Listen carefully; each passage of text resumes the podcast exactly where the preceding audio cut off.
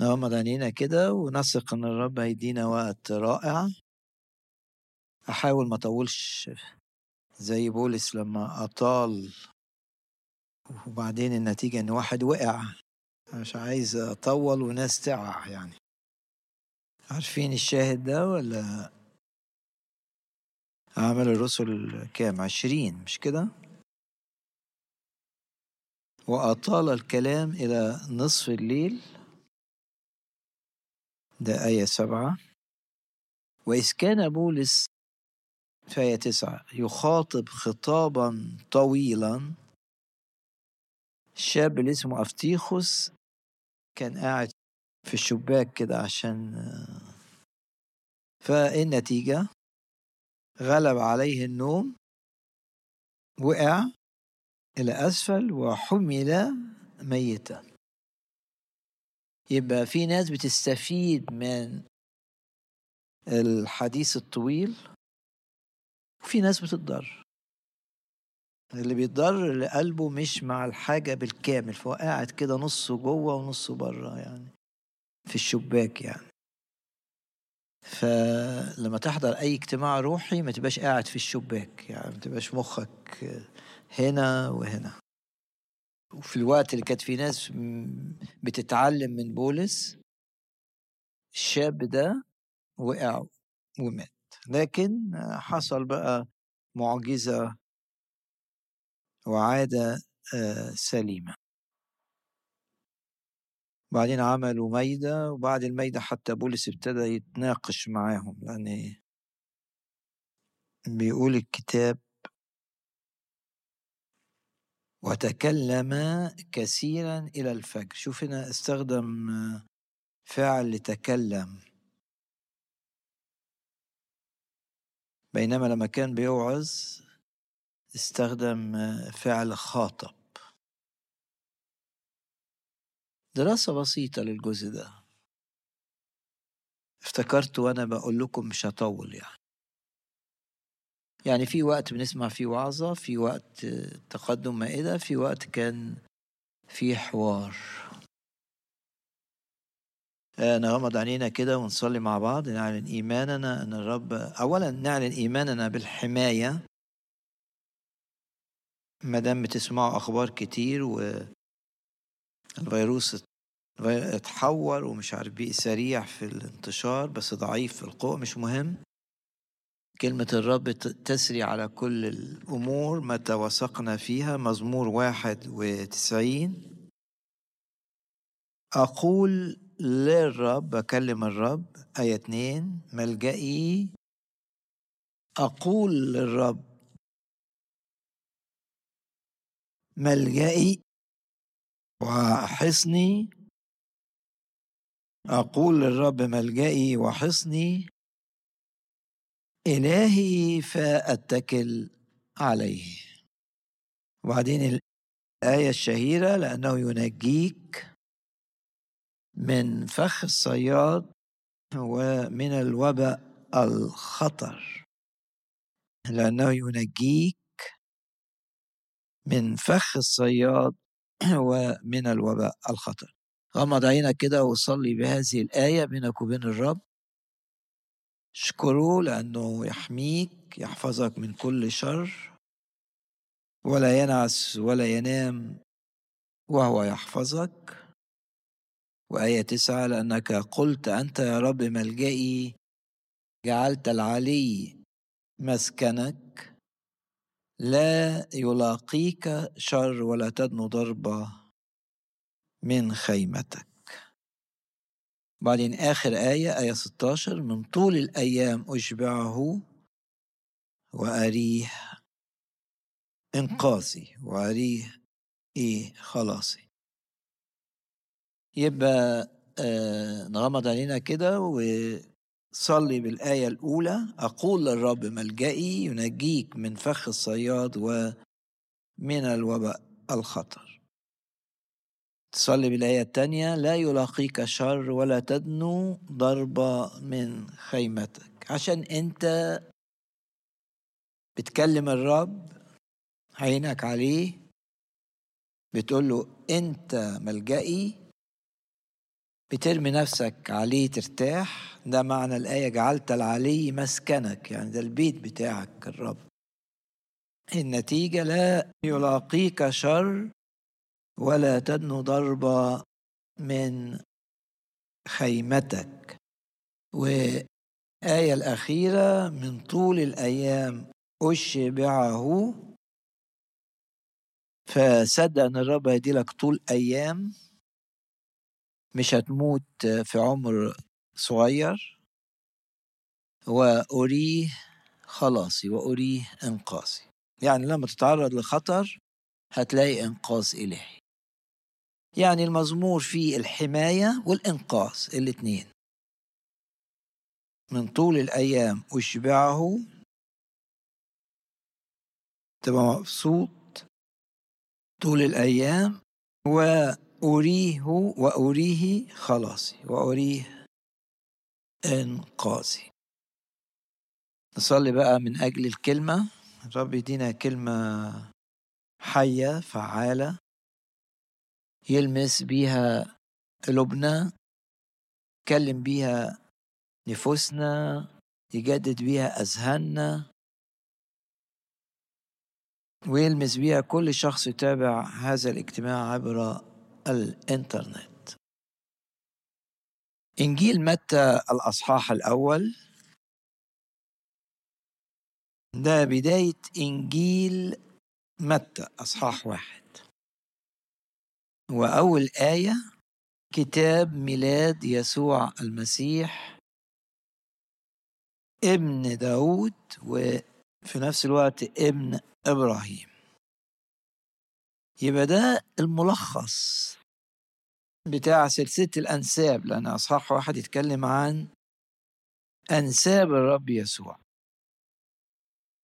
بالجسد طبعا الحديث مش عن لاهوت الرب يسوع لأني لما نبص للرب نقول إنه أزلي أبدي غير محدود لما بنتكلم عن لاهوت الرب يسوع.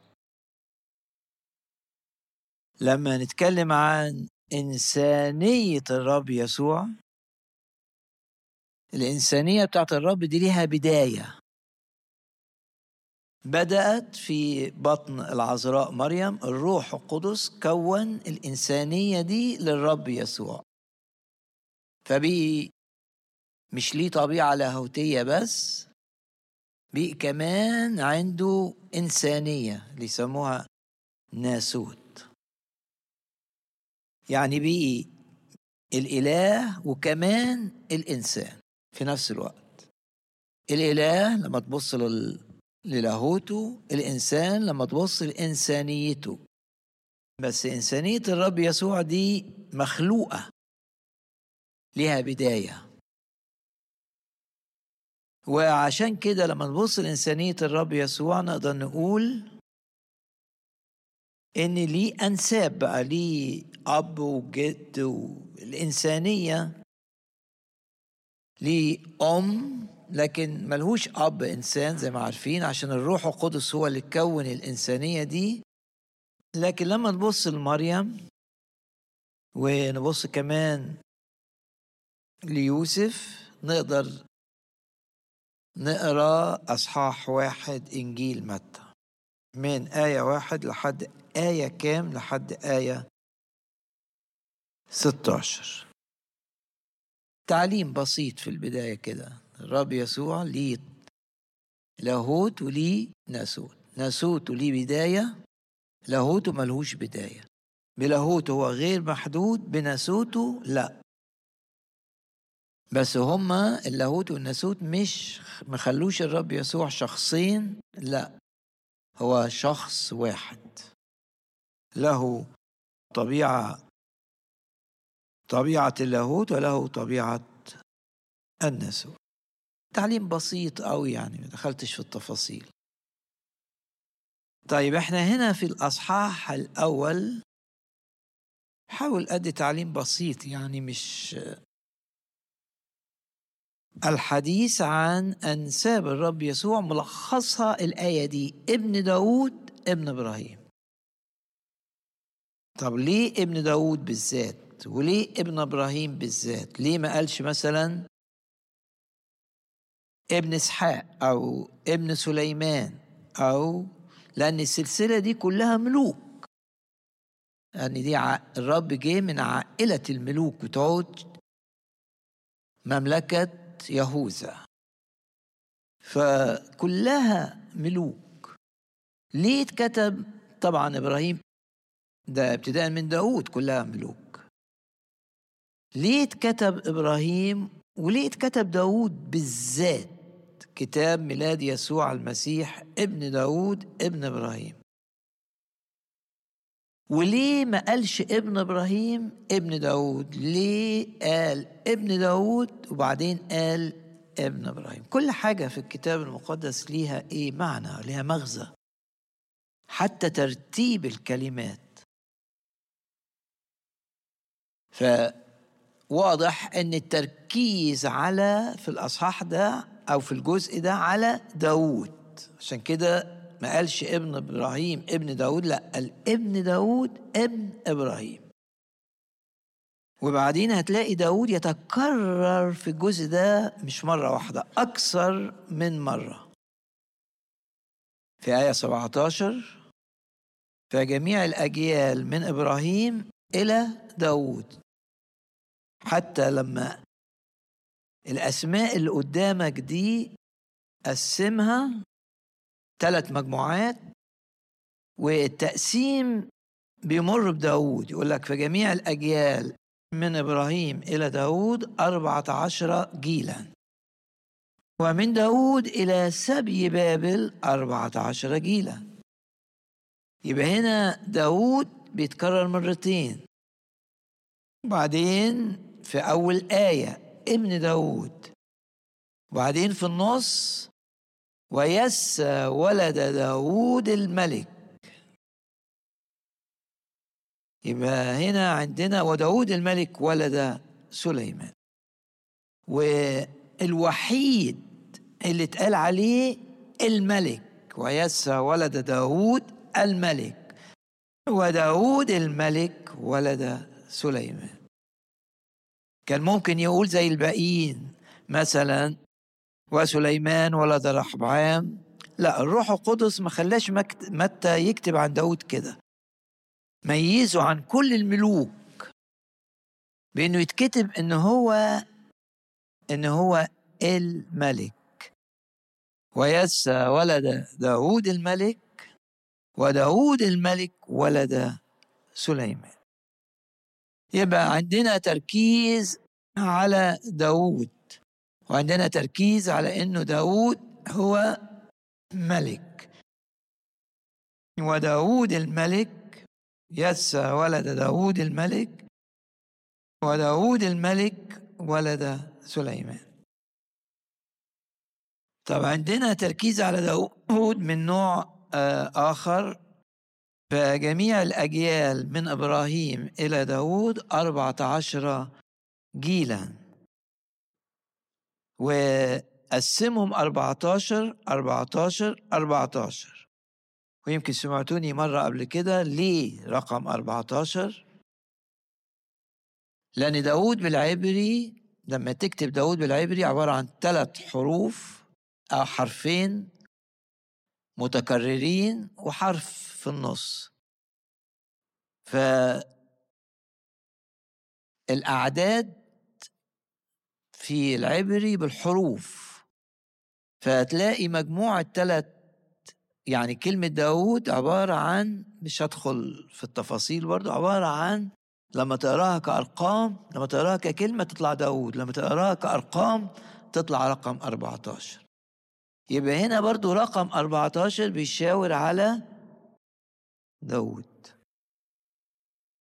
ليه؟ لأن لما تكتب رقم 14 لو أنت عايز تقرأ الرقم ككلمة هتقرأ داود لو أنت عايز تقرأه كعدد هتقرأ 14 طب ليه التركيز على داود إيه بقى اللي يفيدني روحيا في الموضوع ده؟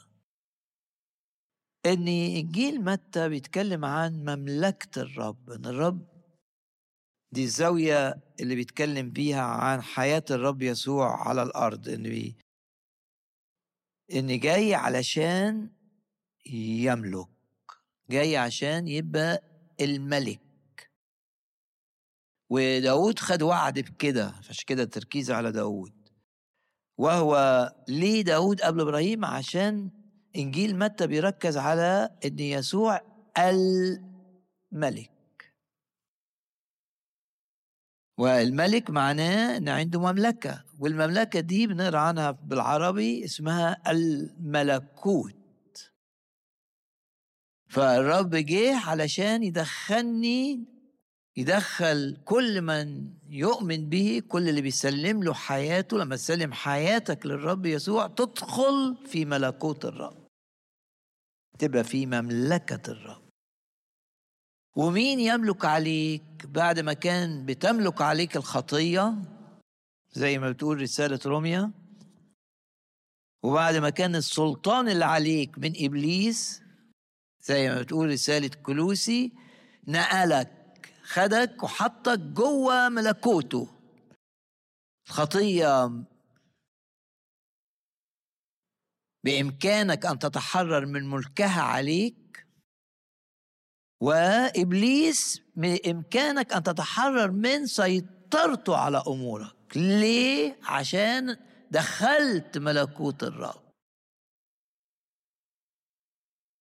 إنجيل متى هتلاقيه كله بيتجه إنه يقدم الرب يسوع ليك؟ ده الملك اللي دخلك مملكته اللي دخلك ملكوته. فليه الخطية تسيطر عليك؟ وعشان كده بولس في روميا يقول الخطية لن تسودكم. لن تسيطر عليكم. لأنكم لستم تحت الناموس بتاع موسى بتاع العهد القديم. أنتوا تحت النعمة. أنتوا في ملكوت الرب. الرب يملك على قلبك وعلى حياتك. وغمض عينك كده وقول يا رب أشكرك لأن ابن داود دي معناه إنك أنت الملك وعشان كده قال داود الملك. عشان يقول لك الرب يسوع الملك. داود يرمز للرب يسوع الرب يسوع الملك اللي عنده نبوات كثيرة تتكلم عن مجيئه. جاي يعمل إيه مملكة؟ وفي نهاية العالم المملكة دي هتبقى أيضا بالمعنى المكاني مش بالمعنى القلبي فقط. ما يعرف به ملك الألف سنة. إنجيل متى؟ يبقى هنا أنساب الملك وبعدين تتقابل مع قوانين مملكة الرب الموعظة على الجبل بعدين تتقابل مع أسرار المملكة في متى 13 وبعدين حتى لما صلب الرب اليافطة اللي اتحطت فيها كلمة ملك. ملك اليهود وسيملك على شعبه اللي هو اليهودي في نهاية الأيام. لا أعرف لماذا أتحدث عن الأجزاء دي مش ده اللي, كنت جاي أقوله لكن أكمله برضو عشان يبقى تعليم متكامل. بصوا كده معايا في سفر ميخا. وأحداث الميلاد دايما الناس تتذكر فيها النبوة الشهيرة جدا اللي جت في سفر ميخا. لأني إمتى يتولد الرب؟ في نبوة عن إمتى يتولد. دي جت في دانيال. إمتى يتولد الرب؟ في دانيال. طب وفين هيتولد الرب يسوع بالجسد؟ لأن بلاهوته لا ده أزلي. فين هيتولد الرب؟ ده ها؟ ده إيه؟ ده سفر ميخا. أصحاح خمسة. أما أنت يا بيت لحم وأنت صغيرة مش محسوبة يعني من مدن مملكة يهوذا فمنك يخرج لي الذي يكون متسلطا على إسرائيل. يبقى مية في المية الرب سيملك على شعبه إسرائيل. إمتى ده بقى؟ تاريخ إمتى؟ بعد ما تجسد. نعرف ده بقى من سفر دانيال والرؤيا إن ده في نهاية الأيام. الذي يكون متسلطا على إسرائيل ومخارجه منذ القديم منذ أيام الأزل دي إشارة إلى اللاهوت بتاعه. وبعدين ما سيحدث في نهاية الأيام؟ ثم ترجع بقية إخوته إلى بني إسرائيل. ويكون هذا سلاما ويبقى فيه أمان. أنت بقى ممكن تقرأ كمالة أصحاح خمسة. يبقى إذا إنجيل متى يتكلم عن الرب يسوع الملك اللي بيملك على المؤمنين حاليا؟ يملك على قلوبهم وعلى حياتهم. وبعدين في نهاية الأيام سيملك في الملك الألفي على الشعب العهد القديم اللي هيرجع للرب في النهاية زي ما بيقول عبر رمية أصحاح 11 أنا بشرح لقب الرب يسوع إنه ملك. جزء تعليمي يهمنا في الجزء التعليمي ده متى 13 إيه متى 13 اللي هو أسرار أو الحاجات اللي اتكلم عنها الرب عن أمثال الملكوت. قد أعطي لكم أن تعرفوا أسرار ملكوت السماوات آية 11 متى 13 وآية 11 الرب عايزك تعرف ما له علاقة بأنه ملك ولا ما له علاقة بالملكوت. وقلت كلمة ملكوت دي حتى تلاقيها في الإنجليزي مملكة الرب. أنت لازم تبقى واثق أنك في مملكة الرب في ملكوت الرب. والرب يملك على حياتك. مملكة يعني ليها ملك. من هو الملك؟ الرب يسوع المسيح. داود الحقيقي. وملكوت الرب فيه قوة. وعشان كده آه في روميا آه في روميا الأصحاح الأول الذي صار من نسل داود من جهة الجسد. أول صح واحد وآخر آية واحد الذي صار من نسل داود من جهة الجسد وتعين ابن الله زي ما قلت بقوة يسوع المسيح ربنا. يعني في اهتمام بإن الرب يسوع من نسل داود عشان هيملك عشان يملك على المؤمنين حاليا ثم سيملك على إسرائيل شعبه شعبه بتاع العهد القديم في نهاية الأيام. إيه اللي خلاني رحت لمتى متى 13 ده اللي فيه من الأصحاحات الهامة في الكتاب المقدس لأنه في أمثال الملكوت. عشان الآية دي الزارع الزرع الجيد هو ابن الإنسان الرب يسوع المسيح.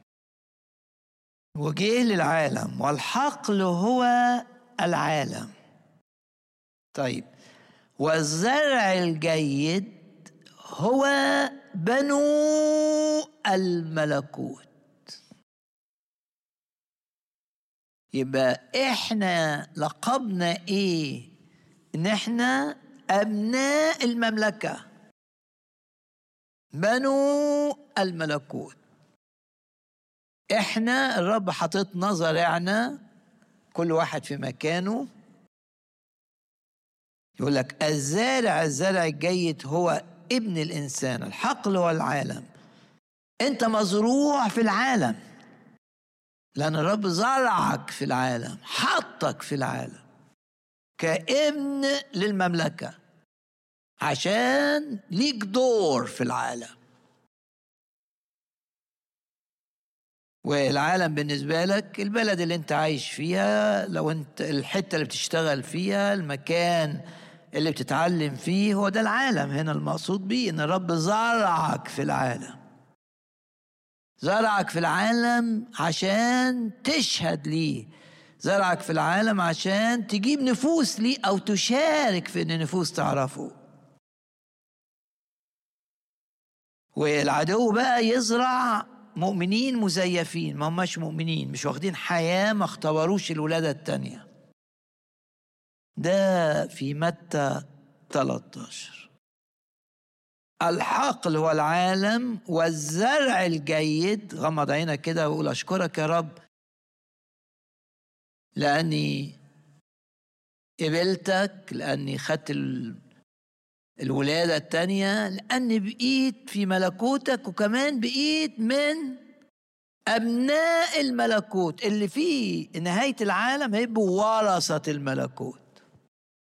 هيملكوا مع الرب في نهاية العالم في نهاية الزمن يعني. أشكر الرب من أجل اللي سمعته. ونخلي المهم مش المعرفة الذهنية المهم الحاجة اللي تأثر عليا. إيه اللي أثر عليا؟ إن الرب جه عشان يملك داود وأقول يا رب أشكرك لأنك أنت تملك على حياتي. أريد يا رب أن أحيا خاضعا لك طول الأيام وأقول لك أنت ملكي. أنت تملك علي وعلى ظروفي وعلى تفكيري وعلى مستقبلي. تملك ليك سلطان عظيم باختياري. قبلتك لكي تملك على حياتي. أرفض إن الخطية تملك عليا أرفض إن إبليس يسيطر على أموري. وأروح للرب كده وأشكره.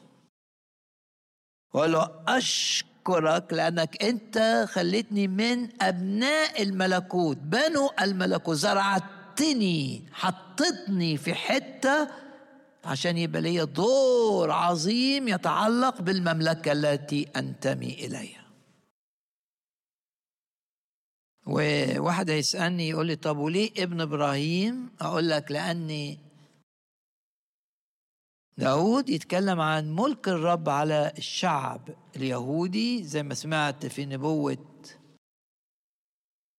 ميخا النبي ولو قريت حتى الأصحاحات الأولى من إنجيل لوقا.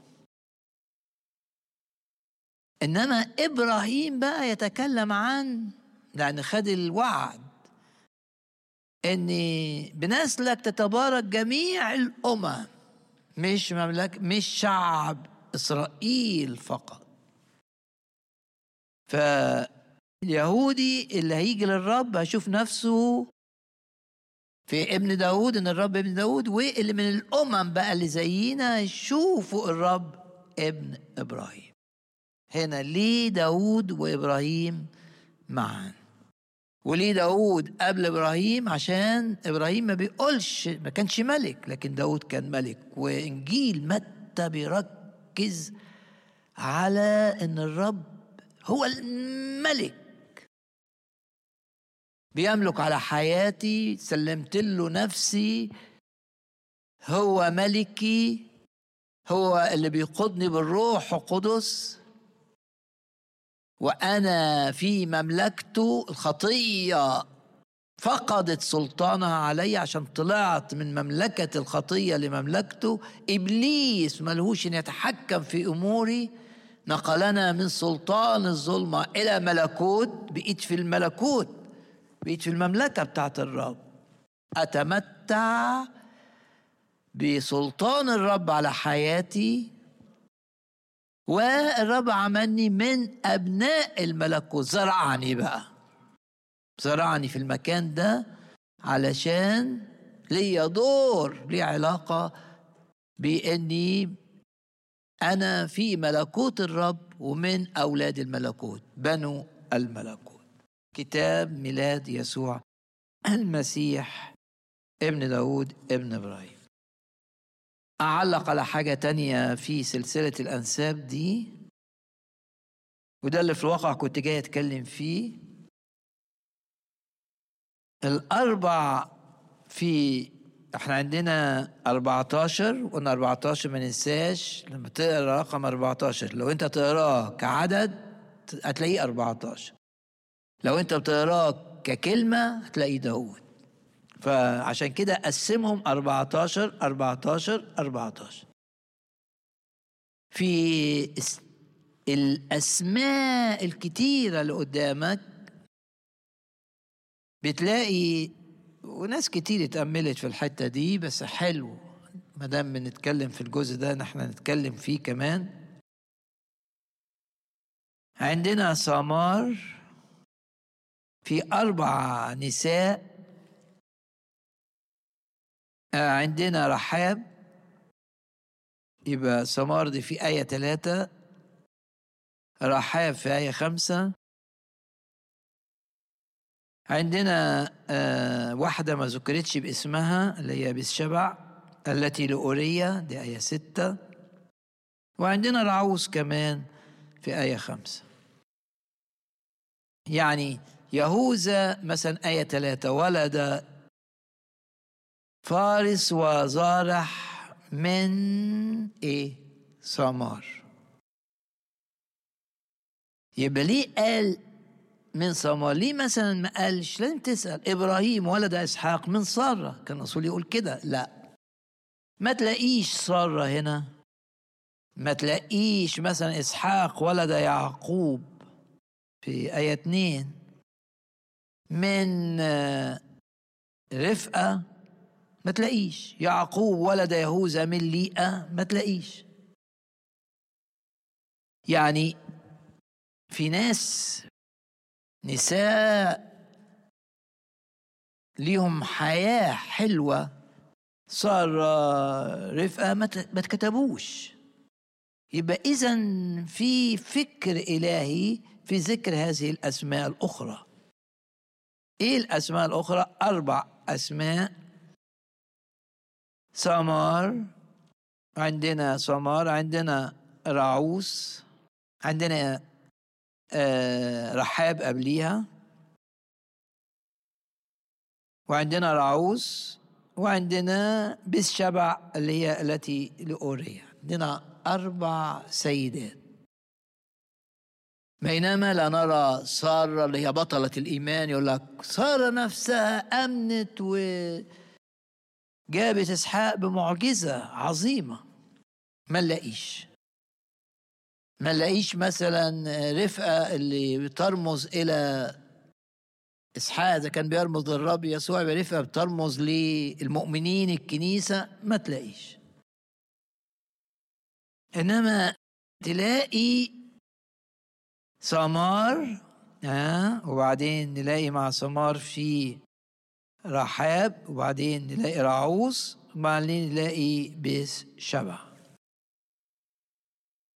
أول حاجة أقولها على الأربع نساء دول معانيهم حلوة معاني الكلمات. يعني و كأن الرب بيشاور بمعاني الأسماء كتير زي ملكي صادق وكده في العبرانيين في الرسالة إلى العبرانيين. يعني بيعلمنا في الرسالة إلى العبرانيين نهتم بمعاني الأسماء. ثمار معناها نخلة بلح أو بلح يعني يبقى اسم حلو. غمض عينك كده وقول باسم الرب يسوع. بشوف السنة الجديدة إن أنا أبقى فيها ثابت زي النخلة كده في الارتفاع طلع لفوق ومثمر. الصديق كان نخلة مش كده؟ مش الكتاب يقول لك كده؟ زي الأرز الأرز يبقى صلب وقوي مفيش حاجة توقعه لأن الأرز يجي عليه تلج كتير عواصف تلجية ما يقدرش عليه. معمر شجرة معمرة. النخل بقى في البرية يطلع ويبقى بيعلى لفوق في الارتفاع زي ما بتقول الآية وتكون في الارتفاع. وفي زمن الشجر كله ميت في الصحراء ما بيعيش هو يجيب ثمرة حلوة. قول أنا كده. غمض عينك وقول كده آه، في السنة دي هشوف نفسي أكثر ثباتا وأكثر آه، أشوف الرب. بيعمل معايا حاجات عشان أبقى لفوق وثمري لن يتوقف دايما النخل هتبص عليه تلاقي فيه آه، أغصان كده خضرة دايما حيوية دائمة في برية ممكن يطلع في برية دي ثمار رحاب زي العربي من رحب اتساع. فأنت ممكن تبص كده وتقول الرب هيوسع تخومي. مبارك الرب الذي وسع جاد مش عندنا آية بتقول كده إن الحاجات الحلوة اللي في حياتي تتسع تكبر. دوائر تأثيري في الآخرين تكبر. أتسع في رؤيتي. الرؤية بتاعتي لمحبة الرب تتسع. شوف تدخل الرب في كل أموري. وقلبي كمان زي ما بيقول الكتاب يتسع كونوا متسعين. ما بيشيلش من أخطاء الآخرين ما ما بيحتفظش بمرارة جواه ما بيحطش جواه ذكريات مؤلمة رحاب.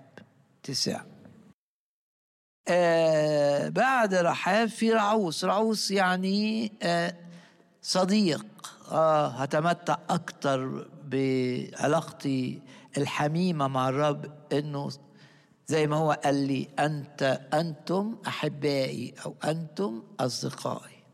كلمة تترجم أصدقائي. فبشوف بشوف الكمي ال ال ال الأسماء بتاع لأن الكتاب علمني إن أنا أرجع لمعاني الأسماء. بكرر إمتى علمني أو إمتى ألاقي التعليم ده؟ في رسالة عبرانيين لما الروح القدس علمني من معنى اسم ملكي صادق ومعنى اسم سليم اللي كان ملك عليها. يبقى غمض عينك كده مع سمار باسم الرب يسوع سأكون كنخلة مثمرة دائما تعلى لفوق دائما في الارتفاع. لن تنحني أمام عاصفة لن تنحني أمام هم.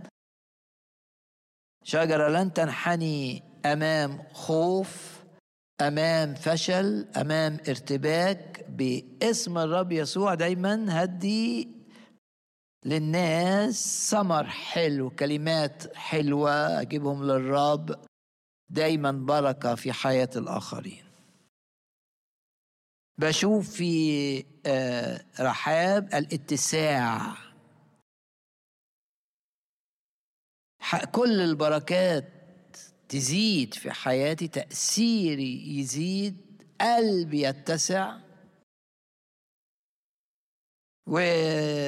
وأشوف رعوس العلاقة علاقة الصداقة مع الرب. ده معنى الأسم. التي لأوريا دي ليها بيس شبع ومعنى اسم بيس شبع. بنت شوف العربي زي العبري بنت الشبع. يعني إن الرب هيشبعني.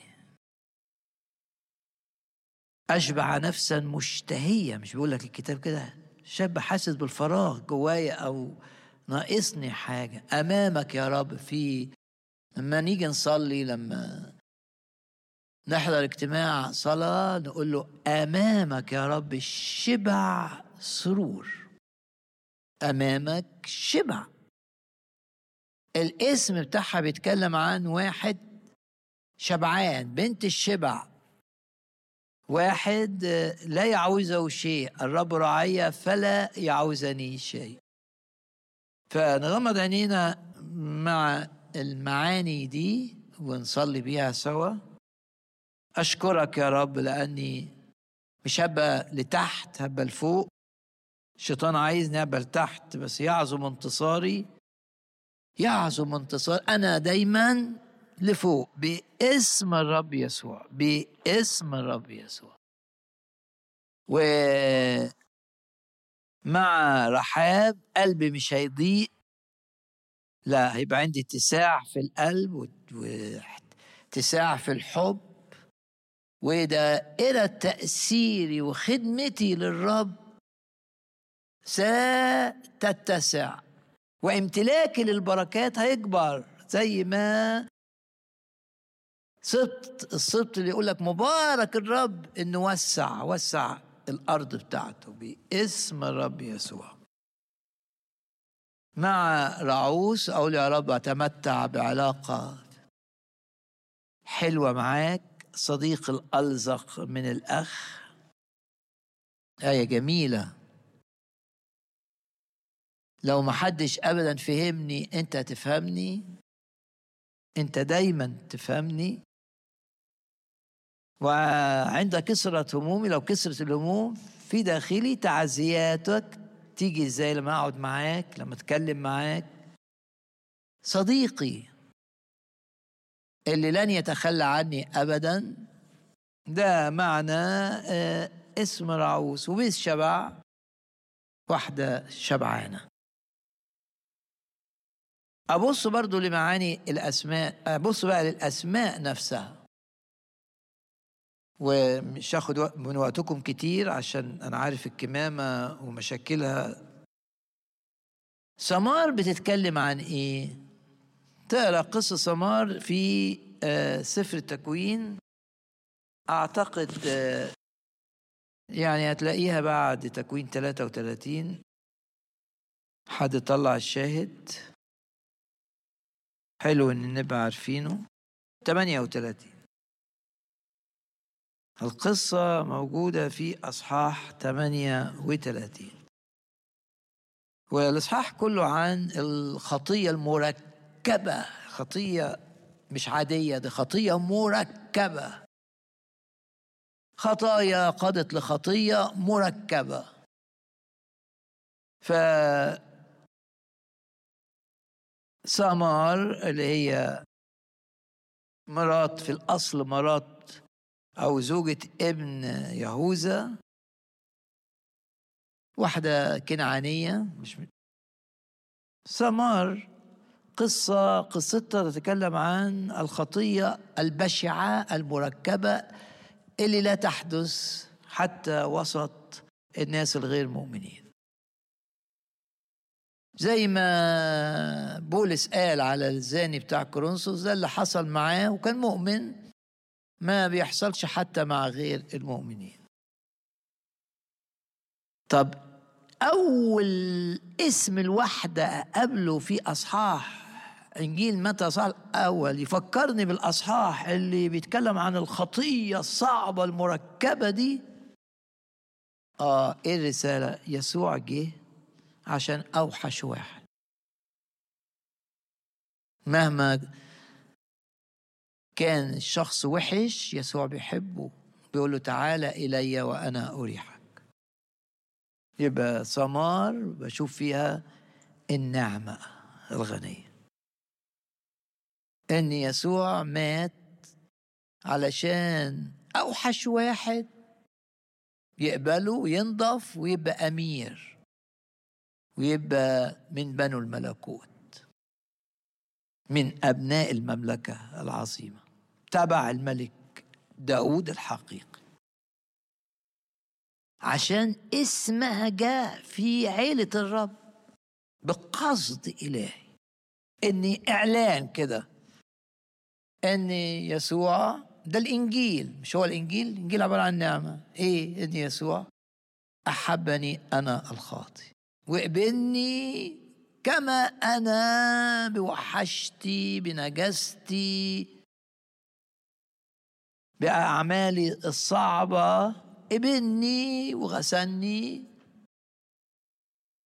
والدم طهرني. بتقرا ده بقى في في قصة جميلة في سفر حسقيال. زي لقيتك في حتة المهم يعني. فنشكر الرب من أجل إنه حبنا وإحنا وحشين. دي النعمة اللي دفع الرب ثمنها على الصليب غمض عينك كده وقول له شايف نفسي في صمان لأني أنا عرفتك. أنت أنت عرفتني. ولما كنتش عرفتك كنت ما أعرفش هيحصل لي إيه. كنت من هنزل هنزل هنزل هنزل إلى مستنقعات صعبة. فيها نجاسة وفيها أنانية وفيها خبث وفيها وفيها وفيها وفيها بس انت انت شلتني. حلو مع نهاية عام إنك تشكر الرب. من أجل أعظم حدث أعظم حدث يحصل في حياة إنسان إيه؟ أح... لو واحد اختبر الرب يقول لك أح... أعظم حدث في حياتي إني عرفت يسوع. كنت رايح البحيرة المتقدة بالنار والكبريت بسبب إن أنا خاطي اتولدت خاطي. وعشت أكيد بعمل خطايا وأجرة الخطية موت والموت معناه هلاك أبدي. كنت رايح في السكة دي إلى البحيرة المتقدة بالنار. بس أنت اعترضت المسار بتاعي خبطت على باب قلبي فتحت لك صدقت إنك بتحبني صدقت إنك مت من أجلي الروح القدس ساعدني إن أنا أصدق.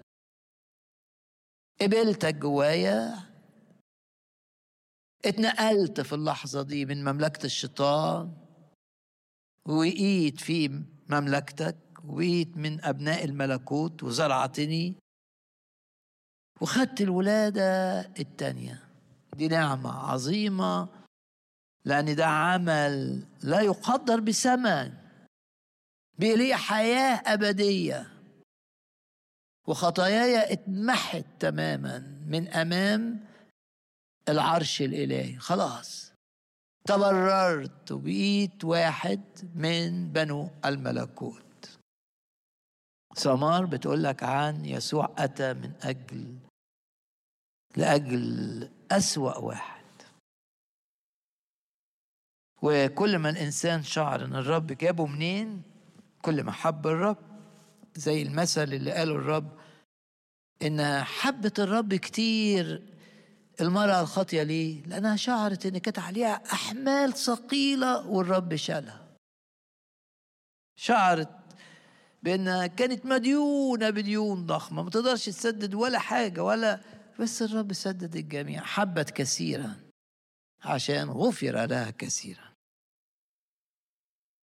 طب دي سمار بسرعة كده نشوف آه آه إزاي سمار دخلت في السلسلة دي؟ بالخطية المركبة البشعة. والخطايا بتاعتنا هي اللي خلت الرب يجي ويتصلب من أجلنا.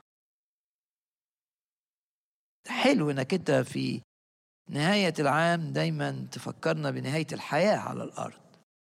فتبقى حاسس كده إنك مديون للرب يسوع. بولس كان بيقول كده أنا مديون. مديون إن أنا أخدم. ليه؟ عشان الرب جابني. آه رحاب بقى تتميز بإيه قصتها؟ هي رحاب أساسا زانية. كانت شغلتها الزنا.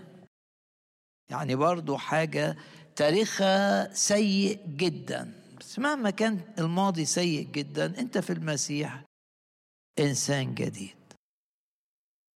الأشياء العتيقة قد مضت وذا الكل قد صار إيه؟ جديده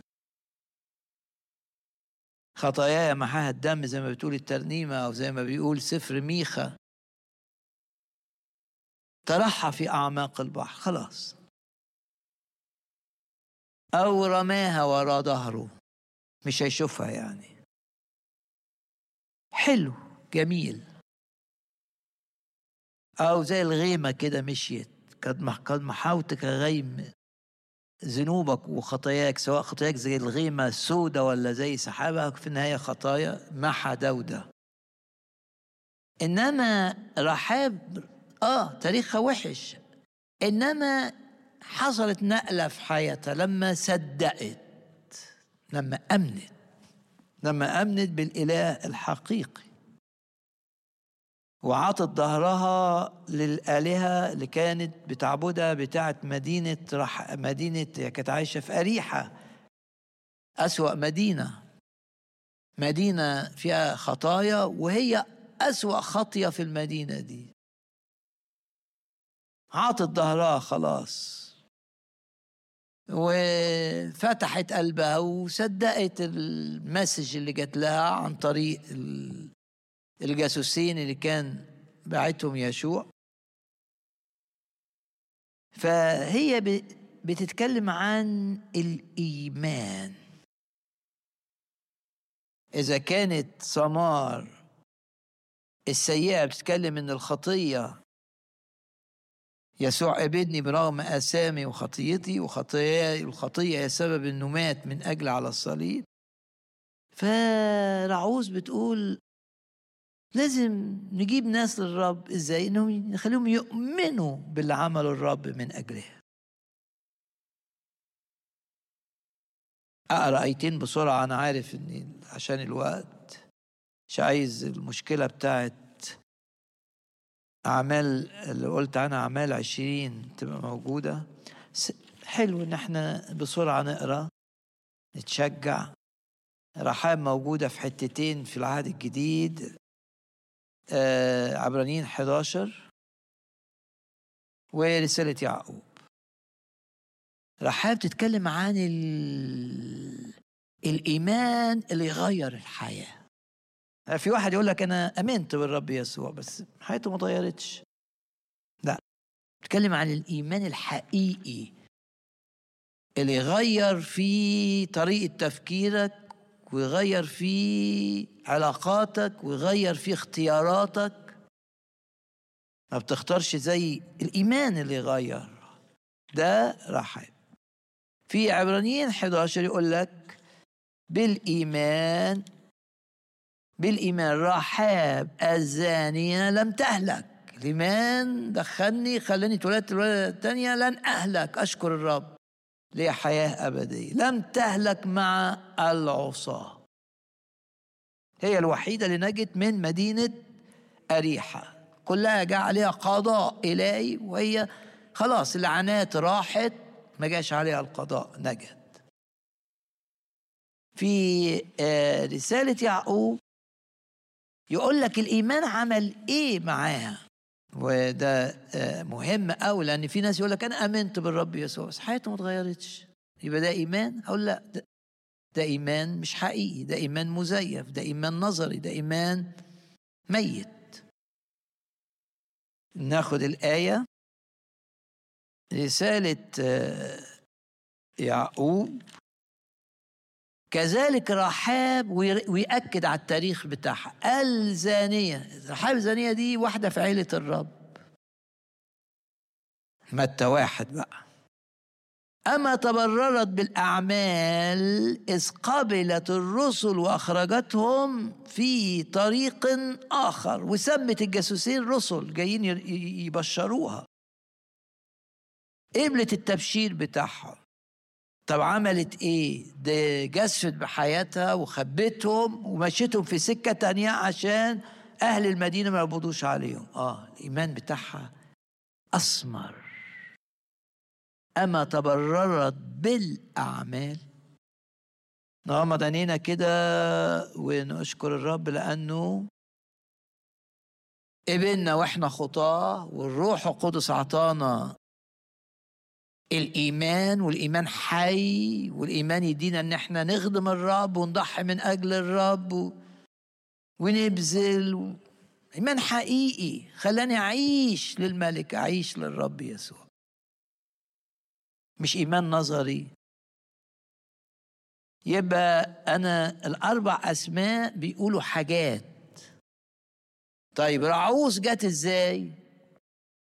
يقول لك رعوس دخلت لما تزوجت من بوعز ما بوعز ده هو اللي جاب يسا ويسا أو, آه، أو جاب عبيد وعبيد جاب المهم جابوا في النهاية داود بس القصة بتاعت راوس حلوة قوي لأنه جابها بإيه؟ بتمن دفعه. المؤمن يعيش طول حياته مديون ده التمن اللي دفع فيه. هي راوس بتتكلم عن كده. لأن بوعز دفع عشان يقدر يتجوزها. ولو ما كانش يتجوزها ما كانتش دخلت في عائلة الرب. يبقى يا رب قبلتني وأنا خاطي. ده ثمر يا رب أشكرك أنا خبطت على قلبي والروح القدس أعطاني نقلة في الإيمان وأمنت وصدقت. والإيمان غيرني وغير سلوكي وغير أعمالي. أشكرك. واعيش يا رب طول عمري مديون ليك. إن أنا ما كنتش أقدر أخلص نفسي عاجز. أنت دفعت الثمن ودفعته كاملا. اشترطني قد اشتريتم بثمن. مجدوا الله في حياتكم. بيس شبع بقى واحدة من دراسة. لما تدرس القصص أو الأماكن اللي فيها تعرف إنها كانت إنسانة من الشعب اليهودي. يعني هم الثلاثة اللي قبل كده مش يهود. دي كنعانية ودي مؤابية ما كانوش من الشعب اليهودي. واحدة كنعانية برضو اللي هي رحاب لكن دي يهودية. من شعب الرب. طب تقول لي بتقول لي إيه؟ إنها رغم إنها وقعت في خطية صعبة جدا ولم تعالج الخطأ صح عالجت الخطأ بخطأ آخر مش هدخل في التفاصيل. إنما ظلت في شعب الرب بل ودخلت أنساب الرب يسوع. هنهي بالحتة دي إن إن المؤمن لما يغلط اتولد ولادة تانية واتغسل بالدم وصار من أولاد الله يظل إلى الأبد من أولاد الله. زي ما هي ظلت برغم اللي عملته في شعب الرب. والرب تعامل معها وأثمرت ثمر عظيم فيما بعد اسمه سليمان. الإحساس بالأمان. إني مش معنى إنك وقعت بعد ما عرفت الرب إنك ما بقتش من أولاد الرب. أو فقدت الخلاص. أو فقدت الحياة الأبدية. لا. لو تماديت في الغلط هتتأدب الرب يأدبك لكن لن تفقد إنك من أبناء الله. يعني زي الابن لما راح الكرة البعيدة استمر ابن. علاقته مع أبوه كابن لم تختلف. هو ابن سيظل ابن إلى الأبد. بيس شبع بتقول لك كده. إنها رغم إنها من شعب الرب عملت خطية سيئة وعالجت الخطية. مش صح. عالجت الخطية بخطايا أخرى واشتركت في خطايا في خطية داود المركبة برضو. إنما لم تفقد إنها تبقى من شعب الرب. ما طلع ما طلعتش بره شعب الرب.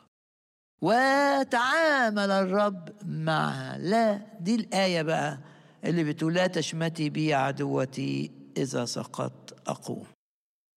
خطية اللي بتقع فيها لما الشيطان يضحك عليك لما جاذبية الخطية تبقى قوية لما تتصرف بدماغك لما ما تستشيرش الرب لما تدوس على وصية من وصايا الرب.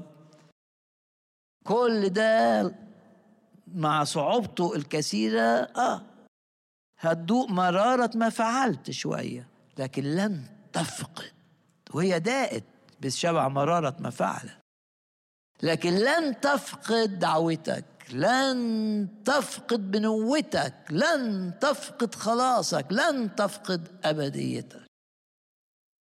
وآيات كتير بقى في الكتاب تؤكد هذا. لكن لو تماديت في الغلط إيه اللي هيحصل؟ هتفقد خلاصك؟ لا. تفقد أبديتك؟ لا. تفقد دعوتك؟ لا. إنما هتبقى زي الشعب اليهودي كده تتأدب لغاية ما تتوب وترجع للرب بقلبك. فزي مزمور 51 إيه اللي هيعمله الرب؟ رد لي بهجة خلاصك. يرجع الرب يرجع لك البهجة الأولى والتلذذ الأول بيه ويعوضك عن الفترة دي التي أكلها الجراد.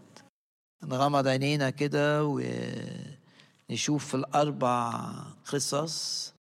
حاجة نشكر أنا إيه اللي خلاني أنجذب لجزء عشان رسالة عشان نشكر الرب. وإحنا خلاص هنوني عام ونبدأ عام جديد. كل الناس تفكر في إيه؟ إيه اللي فات؟ كورونا مش عارف إيه اتحبسنا. لا أنا عايزك تفكر في الأمور الأسمن. إيه الأمور الاسمى اللي أنت سمعتها؟ وتشكر الرب. وتبتدي تشكر الرب فاض قلبي بكلام حلو عن الرب من جهة إنشائي عن الملك. هو الملك. أبن داود أبن إبراهيم. بسبب إبراهيم بيقول لي إن أنا دخلت في المملكة. المملكة مش للشعب اليهودي فقط ده الشعب اليهودي بره المملكة حاليا. هيبقى في المملكة في النهاية.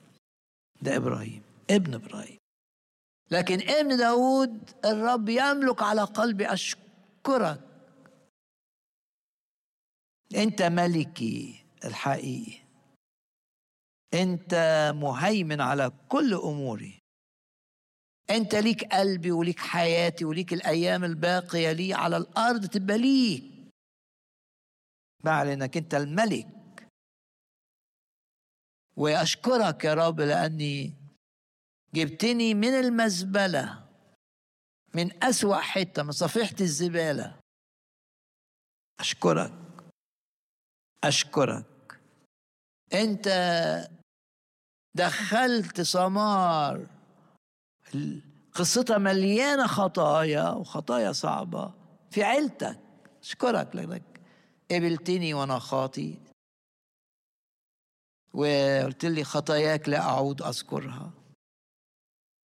ورفعتني رفعتني أجلستني معك في السماويات وبإيدي مكانتي. أشكرك. أشكرك يا رب لأني اللي عملته معايا ما أقدرش أوصفه ما أقدرش أعبر عنه. بكلمات ضع بكلماتنا الضعيفة. وشفتك يا رب في رحاب نهيت تاريخها القديم كله ونهيت اللعنات كلها عشان أمنت. أشكرك إنك عطتني بالروح إني أآمن الإيمان الحي. اللي بيغير الحياة. زي رحاب كده خدت إيمان فابتدت تشتغل للملكوت. أشكرك. أشكر الرب لأني جعلك مش دخلك المملكة وخلاص ده زرعك. تبقى من أبناء الملكوت والرب يستخدمك في الحتة اللي زرعك فيها. في المكان اللي بيحركك فيه. وأشكر الرب من أجل رعوس لأنك يا رب كل ده دفعت أنت ثمنه. وما أعظم الثمن الذي دفعته لكي أكون لك ما أعظم الثمن. أشكر الرب. يقول لك شكر لله على عطيته التي لا يعبر عنها. أنه افتقر وهو الغني لكي تستغنوا تستغنوا. تبقوا أغنياء أنتم بفقري. أشكر الرب. أشكر الرب من أجل الدم من أجل الصليب من أجل أنه حمل لعناتك وفى ديونك كلها زي ما عمل بوعز عشان يرتبط برعوز أشكر الرب. وأشكر الرب من أجل وأنت مؤمن حصل حصل ممكن وقعات جامدة في حياتك الحيه ضحكت عليك. بس اشكر الرب إنك محفوظ ومحمي والذي بدأ فيك عملا صالحا لما جابك. خبط على باب قلبك. بولس يقول واثقا أن الذي بدأ فيكم عملا صالحا هيكمل. الرب مش معنى إنك أنت وقعت إن تخلى عنك. لا يقول لك علاقتك بي علاقة أبدية. محبه أبدية أحببتك. لا تزال ابني لا تزالي بنتي الرب يقول كده. وهعوض ليك عن الأيام التي أكلها اجرت اشكر الرب أن خلاصنا مضمون. وضعفاتنا وعدم آمانتنا لن يبطل أمانة الرب. هو أمين لكلمته. من يؤمن بي لن يهلك. الذين في يدي لا يستطيع أحد أن يأخذهم مني. فكر في الرسائل والتعليم اللي سمعته في هذه الكلمة. وأشكر الرب كتير أو كونوا شاكرين. قاوم في العالم مليان تذمر وخوف ورعب وأخبار ويسمعك أخبار والناس تنقل دايما الأخبار السيئة ما بتنقلش الأخبار الجيدة. أنت بقى في المؤتمر ده عينك على الرب عشان تغسلني يا رب. تقول له كده اغسلني من الأفكار اللي أثرت على مخي من الخوف من الارتباك من الهم. وأشكرك لأنك أنت في كل الظروف بتخليها بالنسبة لنا. بولس كان في السجن وكان السجن بالنسبة له ده السماء. كان يصلي ويسبح الله. يا رب أشكرك وأباركك وأعظمك. تملانا بهجة وتغسلنا من الهم ومن الخوف من التذمر من الارتباك. تدينا طمأنينة من جهة الأيام القادمة. تحول اللعنة إلى بركة. تطلع من الجافي حلاوة. وتخرج من الآكل. أكل. نعظمك ونباركك. أنت الملك. ونشكرك لأنك دخلتنا مملكتك ملكوتك. وجعلتنا أبناء الملكوت زرعتنا في أماكن كثيرة في العالم. لكي نشهد لك ولكي تستخدمنا مع كثيرين. أشكر الرب إنك ستكون من الذين يرثون الملكوت في النهاية.